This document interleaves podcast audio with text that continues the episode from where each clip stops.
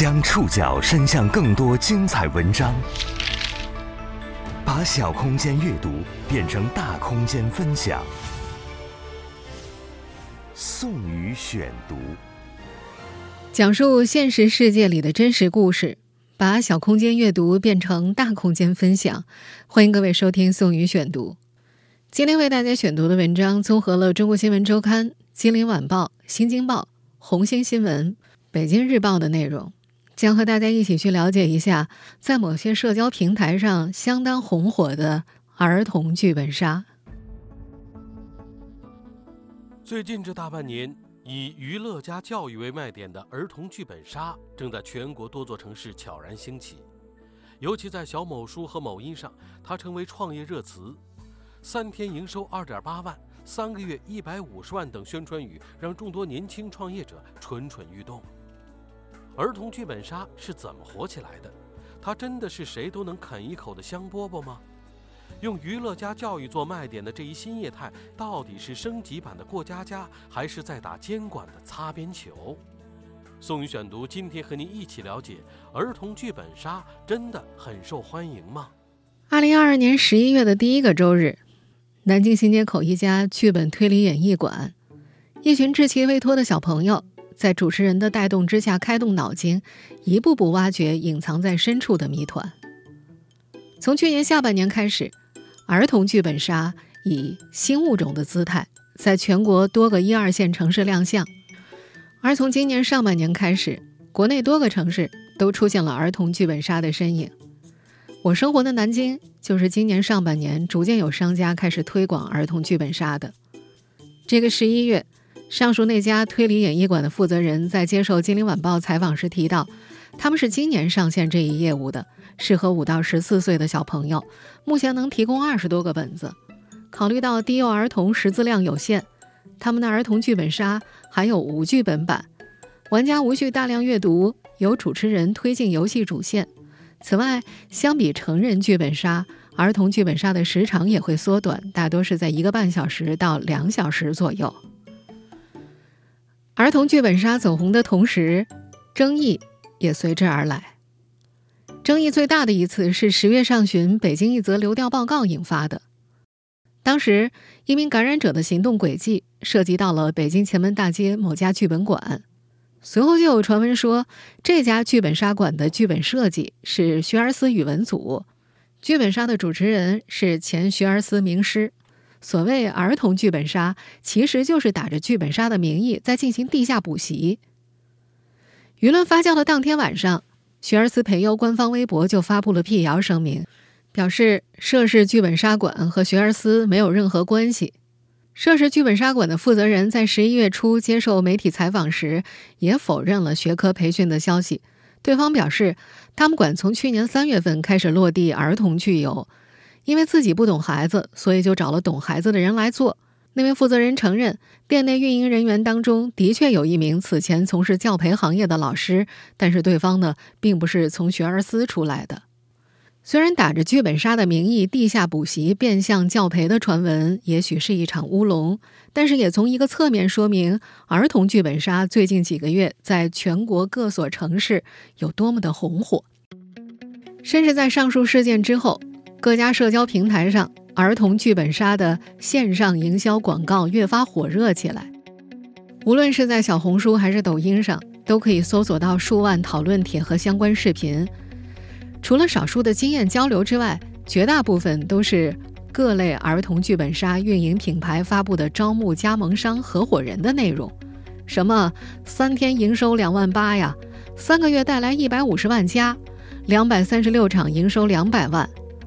在这些线上营销广告当中，儿童剧本杀普遍被描述为轻资产产业，可以用于教培机构销课、书店吸引儿童顾客等多种场景，具有入局门槛低、收益高、资金回笼快等优势，仿佛只要加入其中就能够踩中风口，实现盈利的美梦。线上评论区里，不少网友心动不已，纷纷留言求分享、求加盟。那么，儿童剧本杀？到底是怎么走红的？它真的是魅力无限的低门槛火爆创业项目吗？体验过儿童剧本杀的孩子和家长对此又有怎样的评价呢？今天这期节目，我们就来聊聊和儿童剧本杀有关的内容。对于儿童剧本杀，一些家长表现出了好奇，称有机会愿意带孩子体验。已尝过鲜的家长评价不尽相同，甚至不同的家长带孩子参与剧本杀的目的也各不相同。宋宇选读继续播出：儿童剧本杀真的很受欢迎吗？从二零二一年冬天到现在，八岁的北京女孩琪琪已经玩过大约十场儿童剧本杀了。琪琪妈妈吕萌在十月底接受《新京报》采访时提到，去年冬天女儿第一次玩儿童剧本杀之后便很喜欢。今年二年级的琪琪周末有舞蹈课和围棋课两个补习班，玩乐的时间很充裕，剧本杀常常是孩子玩耍的第一选择。这位妈妈说，在带孩子玩过多场剧本杀之后，她发现几乎所有的儿童剧本杀都有一条主线串联，在剧情和线索当中融入知识点。虽然他自己并没有太多功利的想法，觉着孩子喜欢玩最重要，希望他在这段时间可以开开心心的，能学点啥都算赚了。但是吕蒙也说，女儿玩过的部分儿童剧本杀是历史题材的，八岁的孩子不太感兴趣。他记得有一次玩需要扮演唐代诗人的历史本的时候，因为刘禹锡、李贺等诗人角色过于陌生，女儿玩的懵懵懂懂，体验不是很好。南京妈妈小米有两个孩子，一个五岁，一个八岁。他曾带孩子体验过剧本杀。他说自家孩子参与的剧本杀并没有对年龄提出更加细致的分类。店员表示两个孩子可以一块玩，但实际上大宝玩的还挺开心的，小的就比较迷茫。在这位妈妈看来，两三岁的差别就会在理解、表达、身体素质等方面有很大的差距。店家对于剧本参与的年龄应该画得更加细致。而现行的剧本游戏建议年龄通常只表述为三到六岁、七到十二岁、六岁以上、八岁以上等等，过于笼统宽泛了。此外，出于保密考虑，大部分剧本杀会提出家长止步，这也为不少家长所诟病。有家长觉得，一般来说应该先给家长介绍一下环境，或者有个可视窗口或者摄像头什么来着的。曾经带孩子参加过两场儿童剧本杀的南京市民王女士说：“孩子的年纪比较小，行为不可控，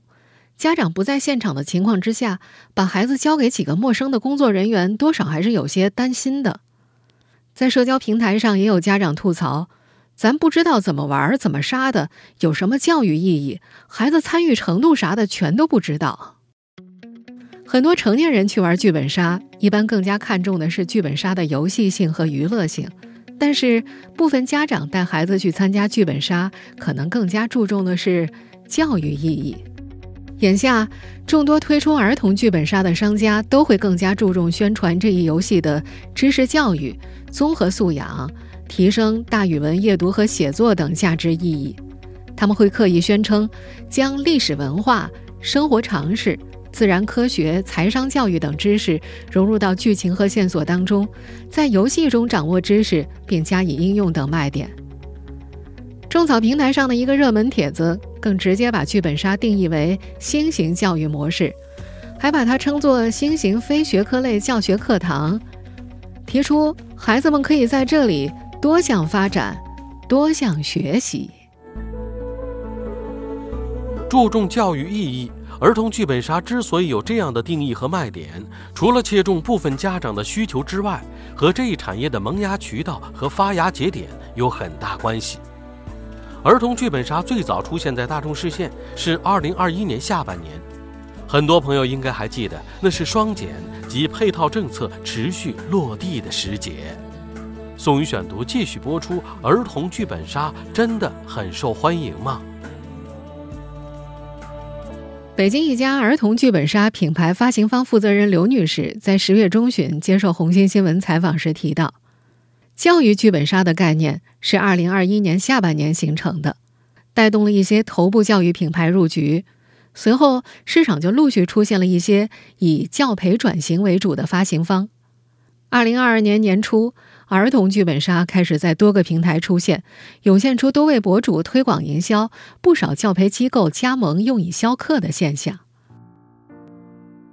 重庆一家儿童剧本杀项目负责人周彪在十月底接受《新京报》采访时也提到，他所在的一家 K 十二教育培训机构，就是在二零二一年七月双减政策出台之后，开设了儿童剧本杀业务。他们的大部分玩家仍然是机构内部的学员，也正因为如此，很多家长期望这个消费能够像从前的培训班一样，让孩子有明确的知识收获。在这家儿童剧本杀俱乐部之内，儿童玩家的游戏场地就是此前的培训教室。由于双减裁员，欠缺剧本的研发团队，他们早期使用的儿童剧本杀剧本，都来自购买市面上品牌方发行创作的剧本。他们机构的工作人员只把重点放在对剧本剧情逻辑的修改和知识点的添加上。这位负责人还透露，一年多来，团队也原创了融入伯努利效应、杠杆原理和电路等知识点的火星探险故事剧本，据说还挺受欢迎的。根据重庆这家教培机构转型的儿童剧本杀项目负责人的了解，各类儿童桌面剧本里都会加入教育和实践的元素。科学探秘类型的剧本会加入物理和化学知识，辅助以科学知识小实验；文化历史类则会加入人物生平和历史典故等等。眼下的儿童剧本杀市场上。除了这类由教培机构转型的儿童剧游提供商之外，不少儿童剧本杀商家都会宣扬自家产品能够填补儿童课外的学习需求。比如，山东某社区儿童书店开设的剧本杀项目，主打的就是名著剧本杀。他们号称着重于激发儿童阅读兴趣的理念。这个项目的负责人沙之灵在接受《新京报》采访时提到，他们的剧本呢，大多是来自于《金银岛》《西游记》《三国演义》《福尔摩斯探案》等图书。沙之灵表示，原本他们书店就会在周末组织读书会，针对孩子的会按照年级分级，由阅读老师带着三到十四岁的孩子做深度阅读指导。沙之灵本人有两年阅读课教授的经验。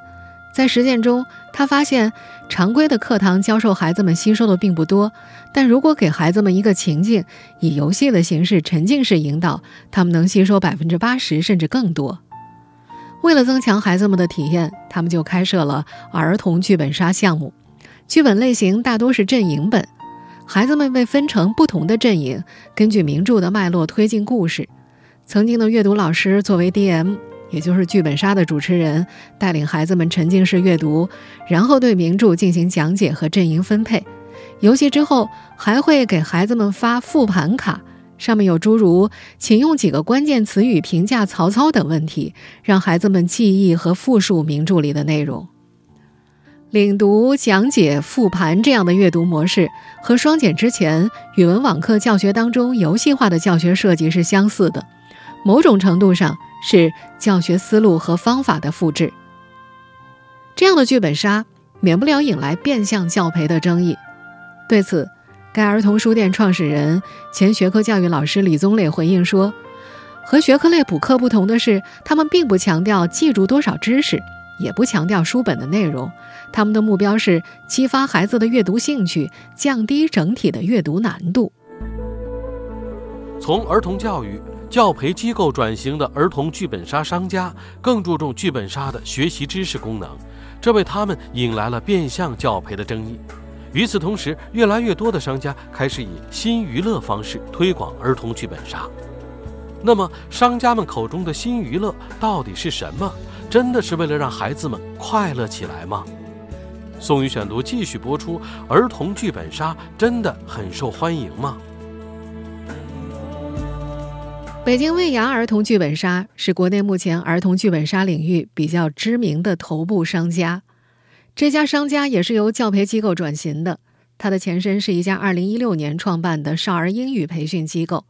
他们对于儿童剧本杀的定义是基于沉浸式情景体验的儿童消费升级新娱乐。这家机构北京一家门店的负责人廖克介绍说。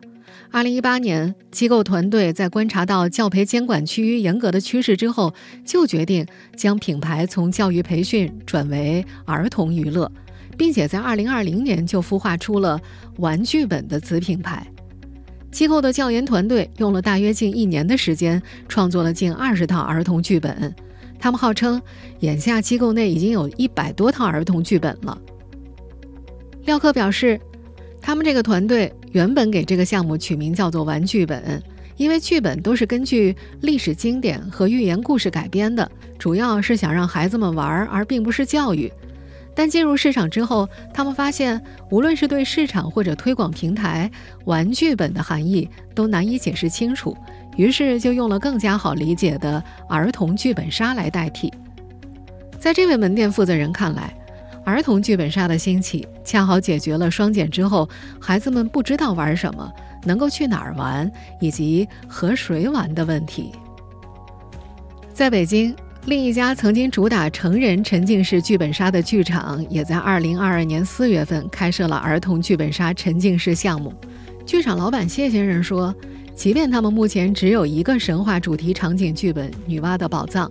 但儿童剧本杀开设之后，火爆程度立刻超过了成人。2022年国庆节期间，儿童剧本几乎每天都要开三到四场，这可能和这家剧场所处的位置有一定的关联。”剧场周边一公里之内就包括和平里第四小学、北新桥小学、朝阳实验小学等超过十所小学。剧场老板还介绍，他们最近正筹备上线财商类儿童剧本杀《清明上河图》，孩子们将会化身铁匠铺或者药铺的老板，模拟财商身份，做一些财经领域的判断。这家剧场开发这一新剧本的理由和目前财商本的热门有关。培养财商思维，学习财商技巧，提高智商、财商、情商能力。加上这些关键词的财商本，在儿童剧本杀剧本选择上更受家长的青睐。而财商本的火爆背后是家长对财商教育的需求。我们在节目最开始提到的那家因为上了流调报告被质疑变相培训的沉浸式剧本杀的负责人，在接受《新京报》采访时提到，现在的家长。关注效果外化，教培是这样，剧本杀、剧游也是这样，这才能触达付费群体。这位负责人还表示，孩子的成长靠学习和吸收，他们推出的沉浸式剧本杀讲究在玩中学、学中玩，最关键的是可以锻炼孩子的学习欲望和能力，从我要你学转变为你想来学，所以很受家长的欢迎。除了教培机构和曾经的剧本杀产业从业者，当下儿童剧本杀这条赛道内已经涌入了众多的创业者，有很多人都乐观地认为这是一片创业蓝海。那么，儿童剧本杀真是魅力无限的低门槛火爆创业项目吗？宋宇选读继续播出：儿童剧本杀真的很受欢迎吗？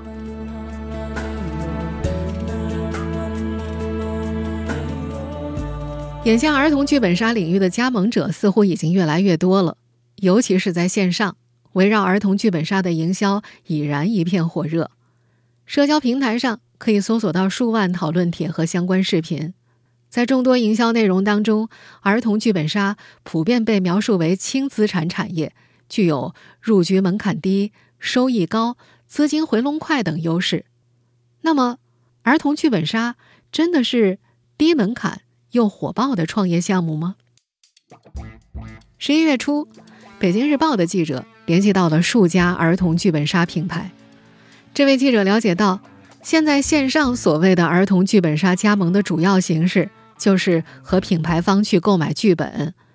根据本子是电子版还是实体版，购买数量、道具的丰富与精美程度，报价从四五千块到两三万元不等。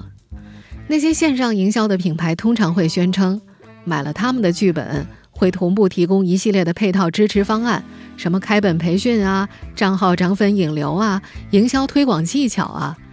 换成互联网黑话就是围绕产品的相关赋能。有的品牌还声称，每年缴纳一定会费可以持续得到老师的创业帮扶。至于到底能帮扶什么呢？那就没有进一步的阐释了。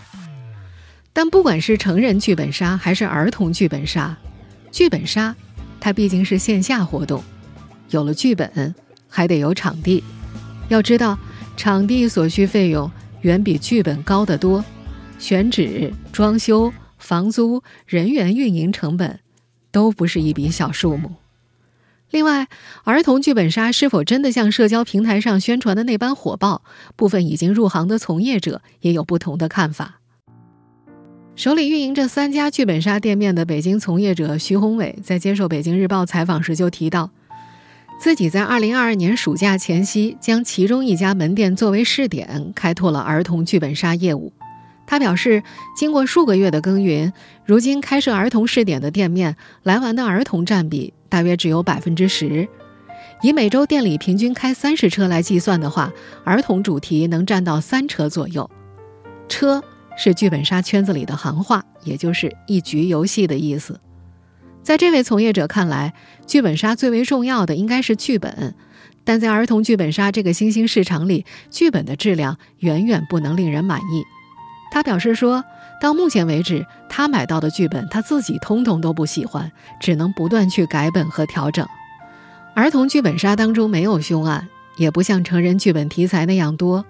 又受到儿童认知所限，往往是以历史故事、生活常识作为展开背景。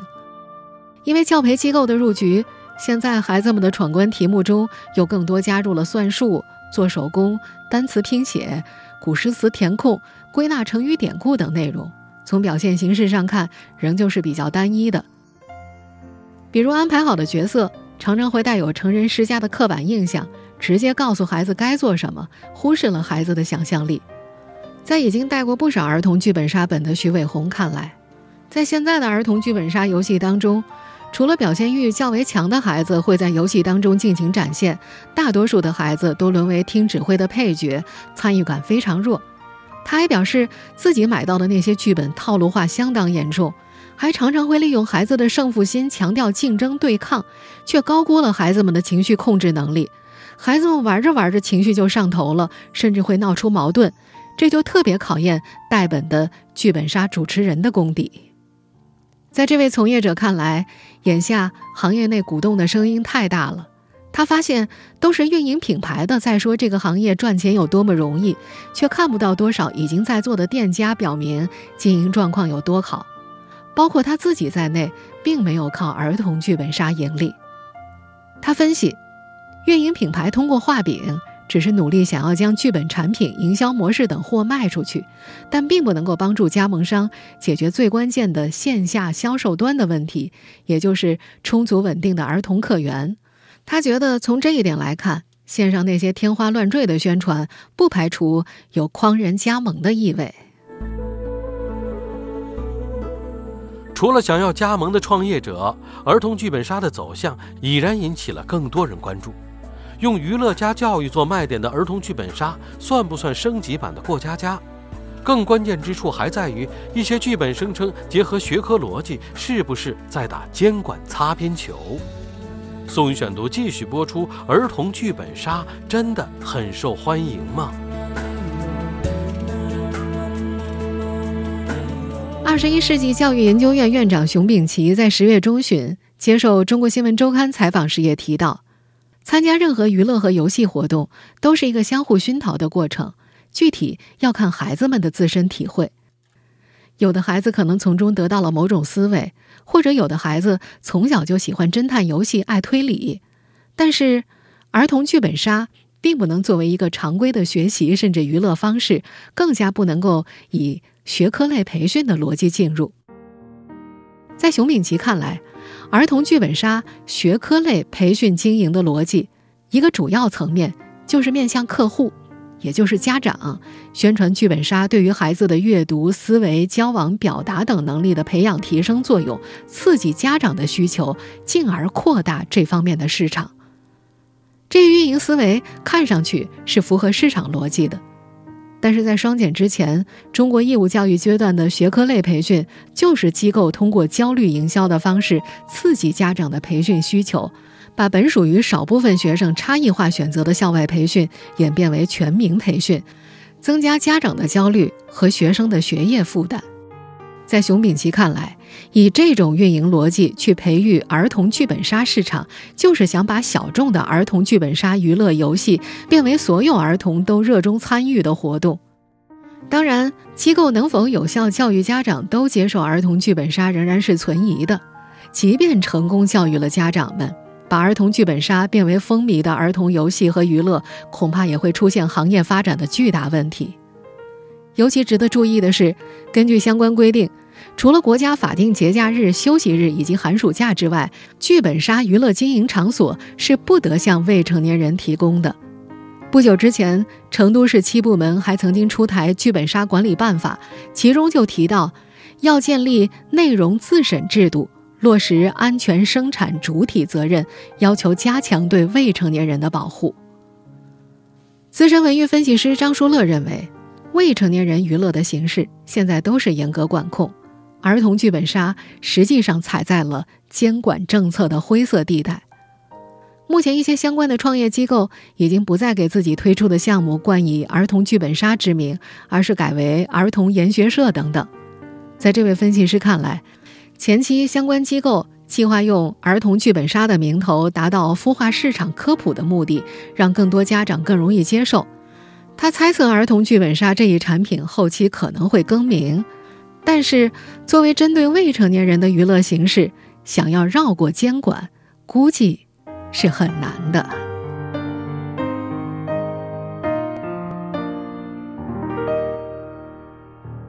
以上您收听的是宋宇选读，儿童剧本杀真的很受欢迎吗？本期节目综合了《中国新闻周刊》《金陵晚报》《新京报》《红星新闻》《北京日报》的内容。收听节目复播，您可以关注本节目的同名微信公众号“宋宇选读”。我们下期节目时间再见。